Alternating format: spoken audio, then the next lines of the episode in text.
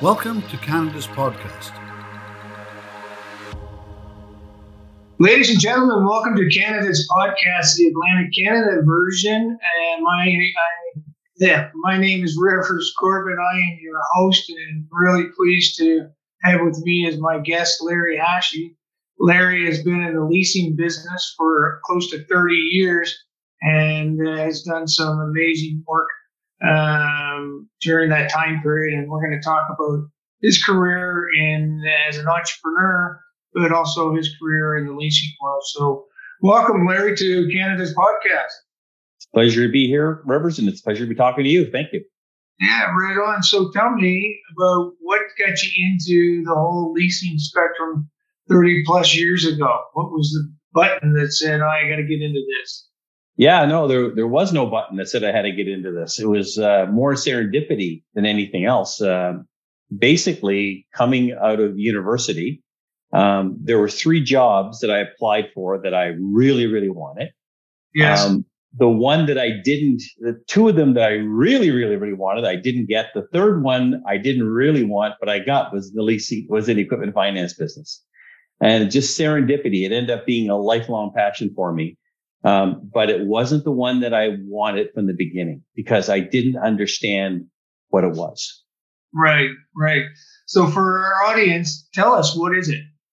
So equipment finance, uh, so CanLease basically what CanLease does, our company, is any equipment that a business will use, we will finance it. So I'll give you an example. Um, if you're a doctor and uh, a physician and you need very specific types of equipment in order to provide uh, a, a, service to your customers or your patients, th- those pieces of equipment are very expensive.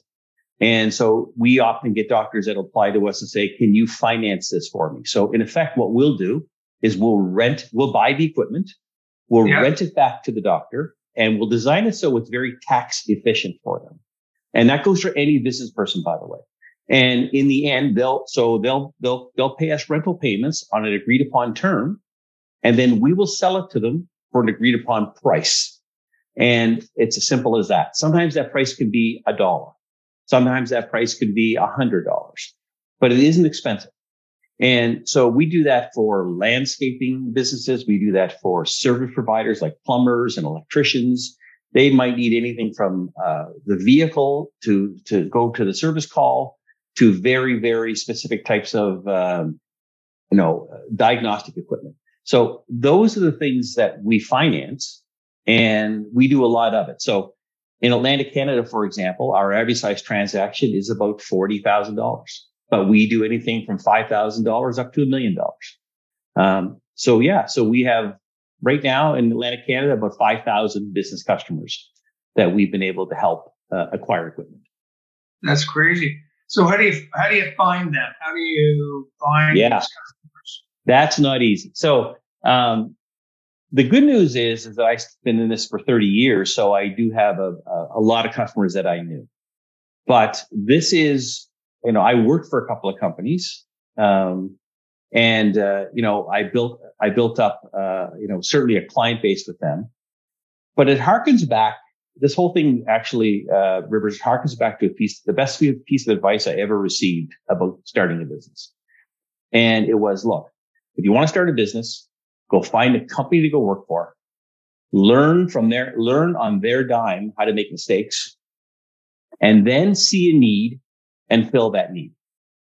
So for me, coming out of university, that was the best piece of advice. I always knew I wanted to start a business. I didn't know how to start a business. I didn't right. know what was required to start a business. So I, I went to work for a couple of companies, um, and those companies taught me those things. The opportunity to start my own company only came about when, again, serendipity played another role. The one of the companies I was with sold, and when they sold, they the company that bought them didn't really want any of the assets, including the people. Um, and so I was sitting there with uh, with a severance package uh, with a group of other people I knew that were really good at doing what they did, and I knew this, how to get the see. I knew the secret sauce to how the business functioned because I had taken that mantra in my mind. Right. Learn about the business. And so I took my severance package. I hired the people that had been let go and I started my own company. And uh, we've been doing it now for 30 years. Wow. So that's that's a long time. How do you retain customers? How do you sorry? How do you retain uh, employees during that, that period of time? Yeah. So when I say 30 years, that's that's continuous uh, service in this business. But I've had two or three businesses in that time period. Um, so to answer your question in a, in a indirect way, it wasn't easy. Um, the first business I started, um, we grew it to be the second largest in the country. And, uh, we were working with another company. We had a close working relationship with them. They were much larger than us at the time. And, uh, they just made me and my partners an offer we couldn't refuse. And so right. every entrepreneur dreams of that day when you build up a business and someone wants to come along and write you a big check and you go, yes, I, this is the day that I've been waiting for. And, uh, and so, you know, I fell into that as well and absolutely loved it uh, at the time. Uh, in retrospect, it probably wasn't the best thing I ever did because the, they took that business and grew it exponentially again. And I could have done that as well. So it was just being in love with that sort of entrepreneurial dream of that happening. Yeah, right uh, on. But I so I uh, when they bought my company, I stayed on with them for a couple of years in business development for the larger company, but quickly grew bored uh, because I was used to the entrepreneurial roller coaster ride, that sort of adrenaline rush you get from one day not being able to afford payroll to next day you you're doing great, you know, just that that mm-hmm. rush.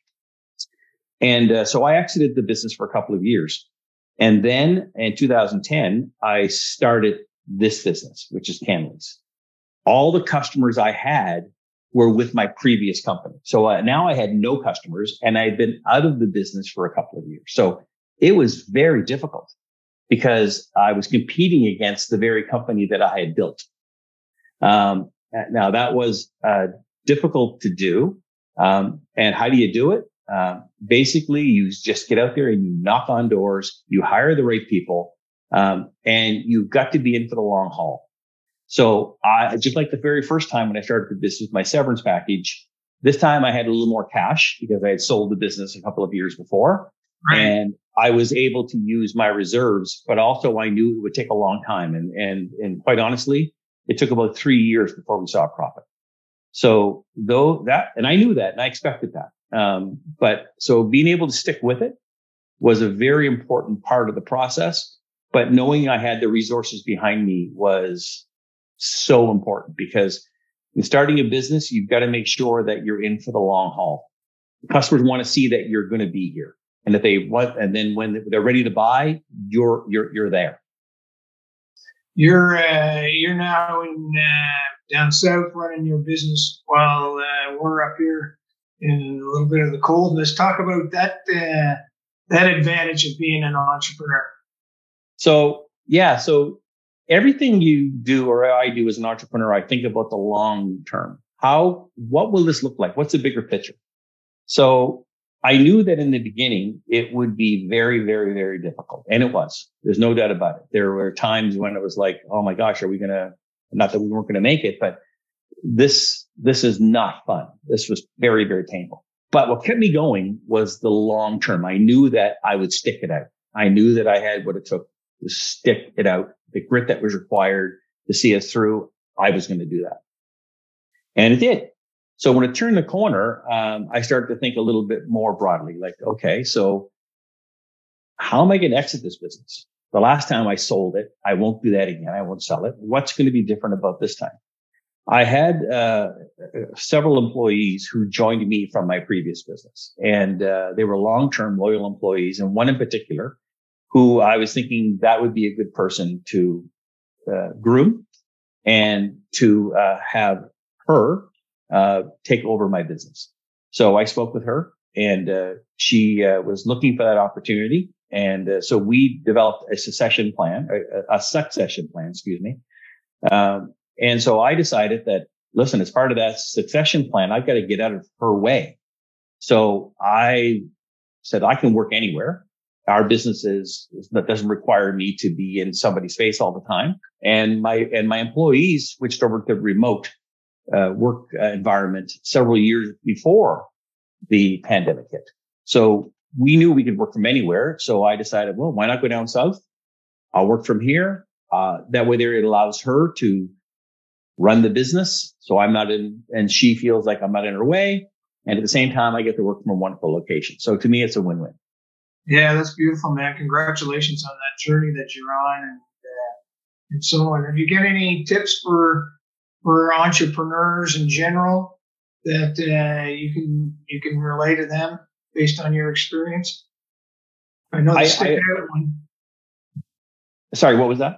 The stick it out one. You you know you got to stick it out. Yeah, yeah. So I I would say that if an entrepreneur wants to start a business, and I go back to the original advice that I had before, which is go find a business that you're sort of interested in, um, and work for that business and see what opportunities are in that business first. Learn the secret sauce of how to run a business. Mhm.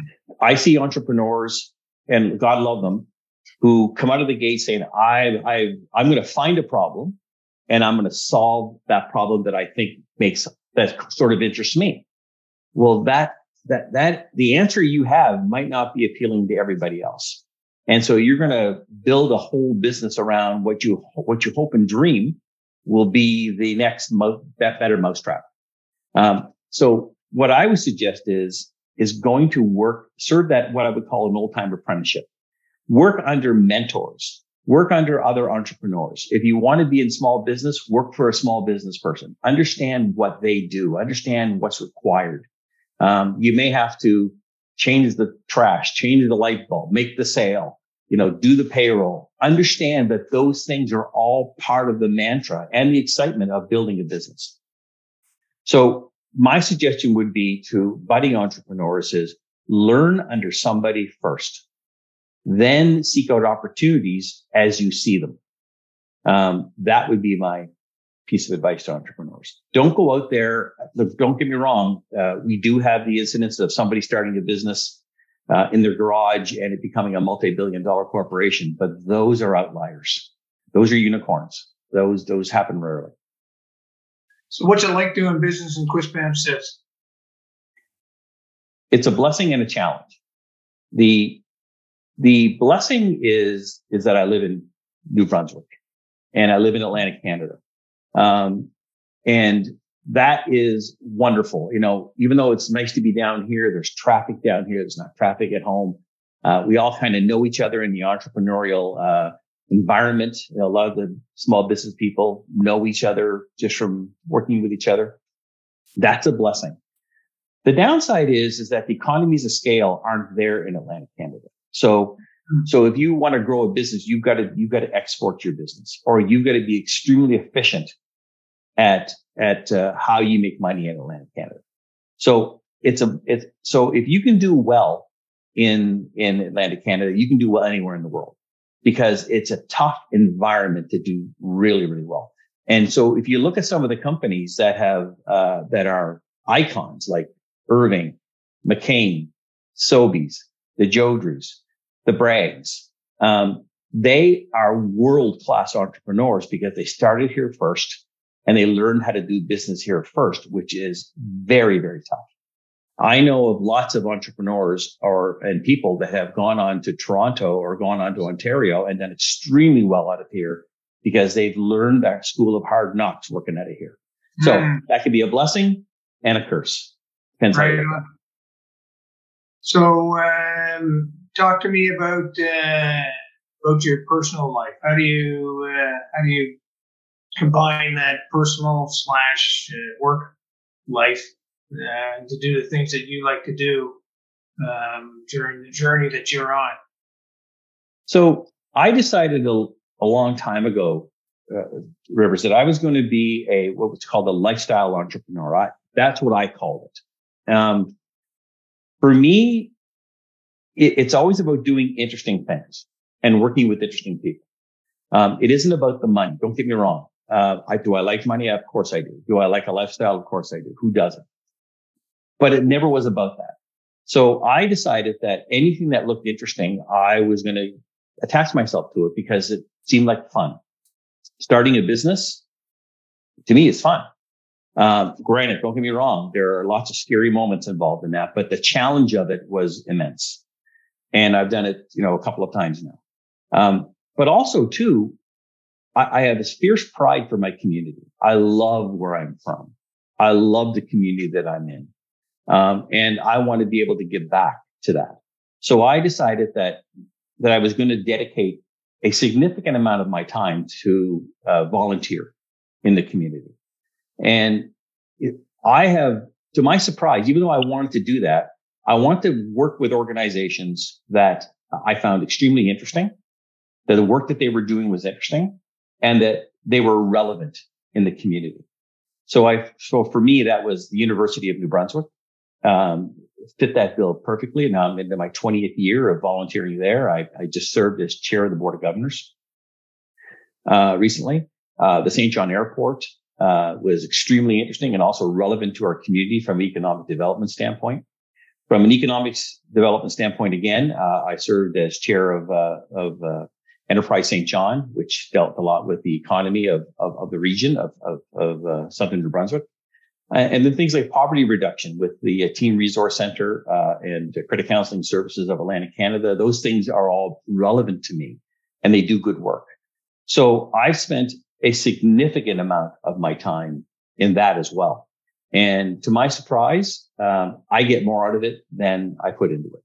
So business contacts are phenomenal. Again, an unexpected surprise. Um, the, the respect in the community that you gain because you've given your time is also relevant and it also affects your business. Although that wasn't what I intended to have happen. Mm-hmm. Um, and then the, the ability to work with other entrepreneurs in that sort of network where we're not, you know, we're doing something for a greater good, but we learn to trust each other and work with each other was also an unexpected byproduct of that as well. So those are the things that I like to spend my time with um, outside of business is in the volunteer capacity. And I continue to do it and I, and I love doing it. are you doing any of it down in Florida? No, the only volunteer work I do here is uh, trying to find a good shopping mall for my wife when she wants to go shopping. So that's my that's what I'm that's what I'm here to do. Yeah, that's that's very cool. So where are you located down in Florida? Uh, Fort Myers. Fort Myers. Fort Myers. Yeah. So we wanted we wanted to go to a place that was warm, um, and Fort Myers uh, is the uh, warmest part of the United States, evidently. So, and it is really? very yeah, it's very, very warm here today. It's 32 degrees uh, in, uh, in February or March, excuse me. Uh, I'm, I'm loving it. Absolutely. How long you been down there? Um, two months. Two months. Yeah. Yeah. So I'm looking forward to going home as well. Don't get me wrong. Like this is, this is awesome, but home is awesome as well. Yeah. Did you drive down or did you fly down? We drove down. Yeah. We drove down. Um, we drove down because uh, we want to have the experience as well as we change seasons, like, you know, driving out of winter and driving into sort of what I would yeah. call summer, uh, and take our time along the way and enjoy the ride. And, and tell me, um, what's the, uh, your employee that's in succession? Do you talk regularly to her? Do you, uh, how's that, how's that relationship work?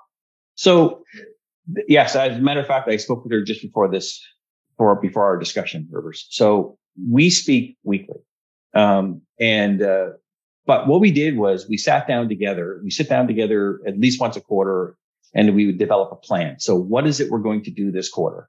Uh, what are her goals? What are my goals? And how does that fit into our overall goal of secession, but also company growth? And so we, we both agree on what we're going to be working on for the quarter. And then we meet, you know, sometimes once a week, sometimes once every two weeks, just depends on the situation, but usually it's once a week. And we just go over, okay, uh, have we hit these milestones along the way that we set up? And if we have, then it's going, it's going well. If we haven't, then what adjustments do we have to make to our overall plan? So even though we run a small business, small businesses can also be very complicated and can be very intricate. Um, because you know, a small business can get blown away in a tsunami. Small things can get blown away in big winds. And uh, so we're constantly looking out in the landscape. What are interest rates doing? Um, what's happening with banks, you know, who we compete with sometimes? Um, what's happening with the marketplace? Uh, for example, um, you know, in 20, uh, 2021, uh, we found that Atlantic Canada, uh, equipment was extremely hard to find. Uh, and because we have in Atlantic Canada, we don't have a lot of suppliers of equipment. We get most of our equipment from Ontario or the United States. Because of the pandemic and because of uh, supply chain shortages, uh, equipment was extremely hard to find. And so our vendors weren't selling equipment, which means we weren't doing a lot of leasing. Mm-hmm. So how do we overcome those challenges? And what do we do to become more efficient when those things happen? And how do we, how, how do we over, how do we get through this particular storm? So in touching base quarterly and weekly, we keep an eye on those trends, those headwinds, so to speak, that can blow a small business off course real quick. So um, you had you said you decided not to sell. You wanted to do succession this time. For our right. listeners, what's the difference? The difference is um, the last time I, I sold my business, uh, you know, an entity came in, uh, they bought my shares or they bought the assets. Usually it's shares. In this particular case, it was shares. Um, and in effect, they own your employees. They own everything about your business. They own your customers and you're off to the races and you get your money and you go home. And that's a great day for a lot of entrepreneurs. Uh, and certainly was a, a good day at the time, I thought as well. But what I like better is if you're going to have a small business and, and you're going to have a group of loyal employees work with you, why not sell to them? Why not allow them to continue the business um, that they've helped you build? Right. So to me, the succession plan was exactly that. It was building internal strengths so that they could run the business on their own, um, and then pay me out over time. So use the proceeds of the business to pay me out. And then I get the one thing that's most important to me. Don't get me wrong. The money's, I, you know, that's, that's a given, but I get time back. So I work less in the business. They work more. The risk is transferred from me to them over time. Um, and I get more. And, and like I said, they pay me out and I work less. And that's what's really important to me right now. And with my time, I can put more into volunteer and the other challenges that I find interesting. Very cool. So that's the way that I decided to do it. And quite frankly, I'm very pleased that it's working out so far. Yeah, that's really cool. Congratulations on that, Larry. Yeah, thank you. This has been a uh, you know, this has been a quick fire conversation with a lot in it. So, uh, congratulations on uh, on that, uh, on the conversation we've had today. It's been really wonderful. Is there anything that uh, we missed from an entrepreneur perspective, perspective that you would recommend to an entrepreneur at any stage? I guess you know it's one of those ones uh, you say, yeah, that's that's that's pretty important too. I would say there's a couple of things that an entrepreneur should be thinking about. I, I, mentioned one already, which was the mentorship.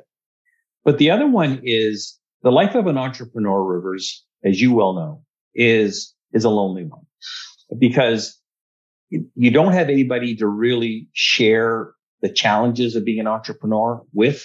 You know, you can share it with your spouse, you can share it with a, with a friend, but, but they, they don't always understand exactly what you're going through because it's very unique to you and it's very unique to your business. I would say that any opportunity, and I, and I chose, you know, volunteerism, but any opportunity you have to interact with other entrepreneurs who understand your challenges, who may also present to you some good ideas and take you maybe in a place in your head that you hadn't thought about is that is critical because if you're the smartest person in the room, you're in trouble at least for me. Right. Right. So I think working with other entrepreneurs and sharing ideas in any forum that you can find it. And again, I say for me, it was volunteerism. Um, that is critical to being successful. Beautiful, man. Beautiful. Well, this has been Larry uh, Hachey, ladies and gentlemen.